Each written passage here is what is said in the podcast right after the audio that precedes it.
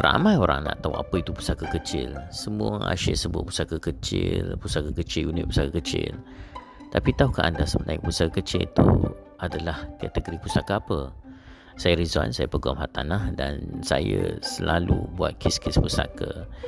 Uh, untuk pengetahuan anda, pusaka kecil adalah kategori harta pusaka yang ditinggalkan oleh orang yang meninggal dunia dan nilai harta pusaka tu tak lebih daripada 2 juta ringgit Malaysia. Tapi untuk sesuatu harta pusaka tu jatuh pada kategori harta pusaka kecil, dia mestilah uh, terdapat uh, harta tak alih dalam uh, kategori-kategori ataupun keseluruhan harta atau pusaka si mati.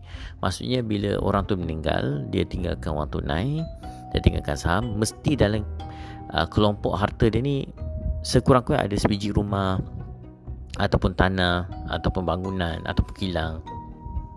Dalam arti kata lain, ia mesti ada harta alih, harta tak alih.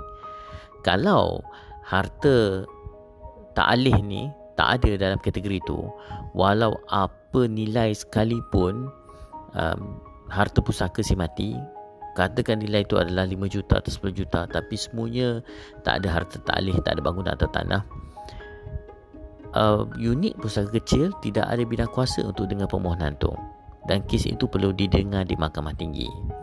Jadi secara ringkasnya untuk orang faham uh, unit pusaka kecil unit pusaka kecil ni dia akan mendengar permohonan harta pusaka si mati. Yang pertama mesti nilai dia tidak lebih daripada 2 juta ringgit Malaysia. Yang kedua dalam keseluruhan nilai tidak lebih daripada 2 juta ringgit Malaysia dia mesti ada satu bangunan ke satu tanah ke ataupun uh, satu kilang ke apa-apa saja harta taklih uh, jadi itulah maksudnya uh, dan definisi yang betul untuk harta pusaka kecil.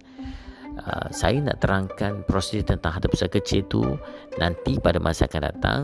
Uh, cukup untuk anda dengar dan faham apa itu definisi sebenarnya unit pusaka kecil uh, unit uh, harta pusaka kecil. Uh, biasalah kadang tersasul sikit.